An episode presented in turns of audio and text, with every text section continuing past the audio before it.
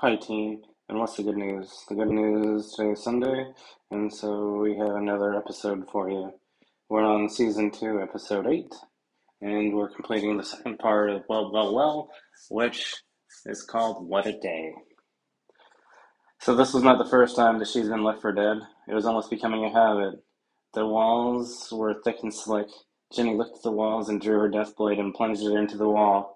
Using her feet, she climbed, she climbed backwards up the feet of the well. The blade held. Once she was braced, she pulled the blade out and stabbed it higher in the wall. Inch by inch, Jenny climbed. With each inch, she plunged her, she plunged her death blade in, and her mantra, "I'm gonna kill you like this." Climbing up with her feet and free hand, braced, land like this, stabbing the wall every time with unnecessary use of force. Eventually, her back hit, the, hit, like hit a piece of plywood. It was easily removed, even though she was tired. She was exhausted, and she had the energy to move it, and she flopped herself out of the well and onto the ground. Oh, I never thought I'd love dusty dirt as much as I do now. Though some of it stuck to her body via the sweat from the climb and the blood and bile from the water below, she was happy. Or as happy as one could be.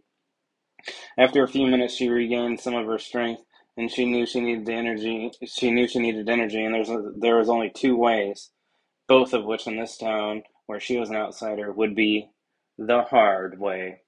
She chose the most diplomatic course of action, as she's probably not in any condition to fight. She goes to the bar. Yeah, you know the one that she used stealth.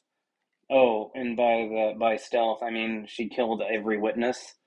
But what was weird is when she pushed open the old fashioned saloon doors, it was like nothing just happened a few hours ago. Or perhaps it was everyone was so accustomed to this, everyone knows what to do. Either way, the, all music stopped and all the conversation ceased as she made her way into the bar. Stumbling her way to the bar and leaning against it. Oh man, I've had a day and I could use a drink.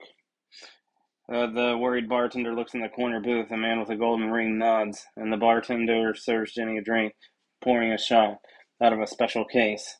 Jenny grabs the shot and presses it to her lips, and that's when she realizes that everyone's eyes are still looking at her. She set the shot back down, and an interesting thing happened. The drink splashed out of the glass and burned a hole through the table. The bartender said, "That's as strong as that's the strongest I got. That's Uncle Buck's elixir guarantee to kill you, or the next one's free. And that's all I got for the day. That's today's 1%. I know it's not a whole lot, but it's still 1%, and I appreciate your, your thoughts and support. And we'll see you next week. I hope to have more for you.